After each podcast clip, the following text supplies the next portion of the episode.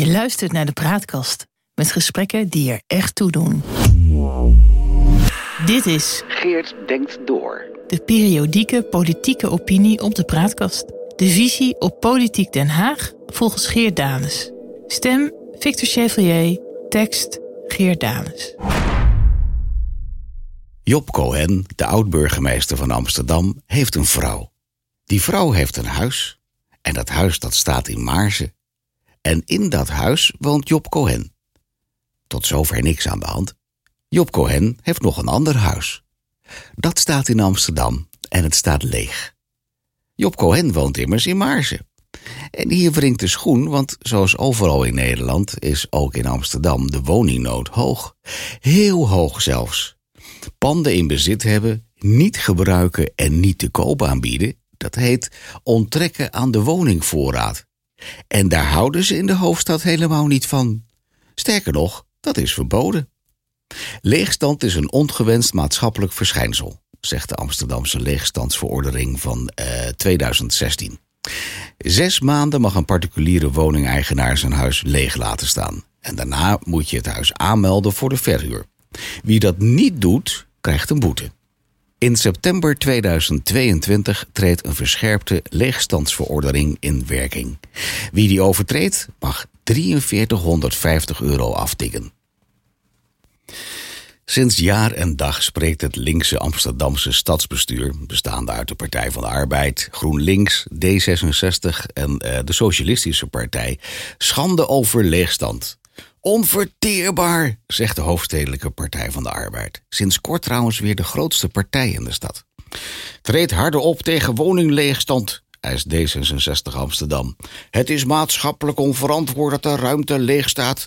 Leegstand wordt ook strafbaar gesteld. Al dus een verontwaardigde SP-wethouder Laurens Evans in 2021. Kort voordat hij de aftocht moest blazen wegens grensoverschrijdend gedrag. Huizen zijn bedoeld om in te wonen, niet om winst te maken. Dat schreef GroenLinks-raadslid Nienke van Rensen op 3 november 2021 op de website van haar partij.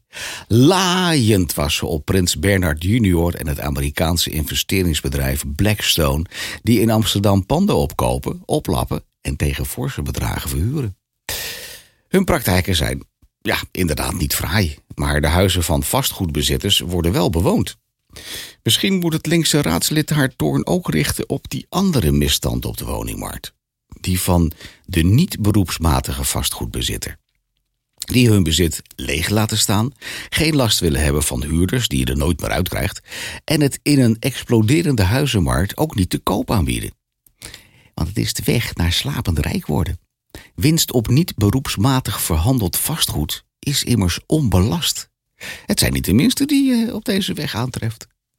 Dat leegstand in Amsterdam een vies woord is, ondervond de huidige Amsterdamse burgemeester Femke Halsema toen een storm van kritiek op haar neerdaalde nadat ze in Amsterdam Noord een huis kocht voor later.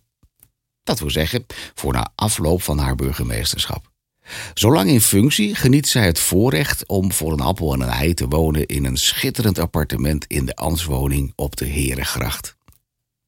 Zij kan het niet helpen dat de wet regelt dat burgemeesters die in een ambtswoning wonen daarvoor slechts 18% van hun inkomen betalen.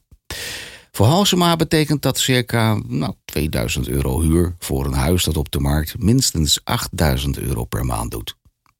Volgens sommige experts zelfs meer dan 10.000. Ik betaal een marktconforme huur, zei ze eens toen er gedonder rond haar persoon was. Eh, dan zou ze nog flink moeten bijstorten. Er is overigens geen wet die verbiedt dat de burgemeester zoiets vrijwillig doet, maar ook geen Amsterdamse burgemeester die het ooit deed. Intussen staat Halsema's aangekochte huis leeg, in afwachting van haar postburgemeesterlijke leven. Dus eh, langdurig ontrokken aan de woningvoorraad. Ja, het kan allemaal als je geld hebt en in hypocriete kringen verkeert. Misschien laten de bazen van de wetten en regelingen het toe, al is de Amsterdamse verordening glashelder. En moreel deugt het natuurlijk van geen kanten. Zeker niet als je, zoals Job Cohen, een boegbeeld bent van de partij die van oudsher claimt op te komen voor de verworpenen der aarde. Zoals de tienduizenden verworpenen der Amsterdamse aarde wanhopig op zoek zijn naar een huis. Onbetaalbaar geworden door onderaanbod. mede veroorzaakt door rijke lui die panden kopen, niet gebruiken en ook niet verkopen. Chinezen, Russen, zwartgeldbezitters en Job Cohen. In 2010, toen Cohens burgemeesterschap ten einde liep, kocht hij in Amsterdam een appartement van 128 vierkante meter. Hij betaalde er 625.000 euro voor. De vraagprijs was 569.000. Hm, het verschil zal voor een parkeerplek geweest zijn. Het thans gebruikelijke overbieden had toen nog niet zo'n vlucht genomen. Op het pand zit een uh, hypotheekinschrijving van uh, eh, 400.000 euro. Uh, wat daarvan feitelijk open staat is onbekend. Grote kans dat het hypotheekvrij is. Want in 2016, toen Cohen zijn Maarsense vrouw huwde, verkocht hij zijn 50% aandeel in een woonboerderij in het Noord-Hollandse De Rijp. Die had hij in 2005 tijdens zijn burgemeesterschap met een vriend gekocht voor 707.500 euro. En dat hij afgerekend zonder hypotheek. Cohens aandeel van 353.500 dus dat is 353,5 eh, ton, zou bij de verkoop in 2016, 11 jaar na de aankoop, niet minder waard geworden zijn. En voldoende om een eventuele hypotheek voor het Amsterdamse appartement in één keer weer af te lossen.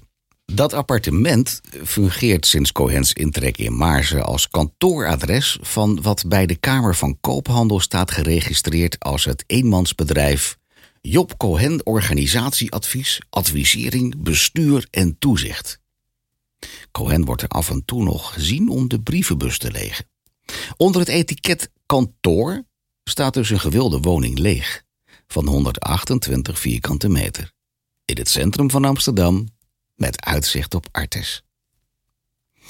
In het eh, appartementencomplex waar het kantoor zich bevindt is momenteel slechts één woning te koop. Vraagprijs 1,1 miljoen euro voor 118 vierkante meter. Prijs per vierkante meter is dus bijna 10.000 euro. Dat is heel gewoon in dat deel van de hoofdstad. In Amsterdam kun je alleen nog een huis kopen als je fors overbiedt. Cohens appartement is met die 128 vierkante meter dus zeker 1,4 miljoen euro waard. Zo niet meer. Er zijn mensen die het ervoor over hebben, maar het is niet te koop. Toen hij in 2016 vertrok naar Maarsen, had Cohen het pand tegen de toen geldende marktprijs van de hand kunnen doen. Hij had er een heel gezin blij mee gemaakt en een leuke winst kunnen cashen.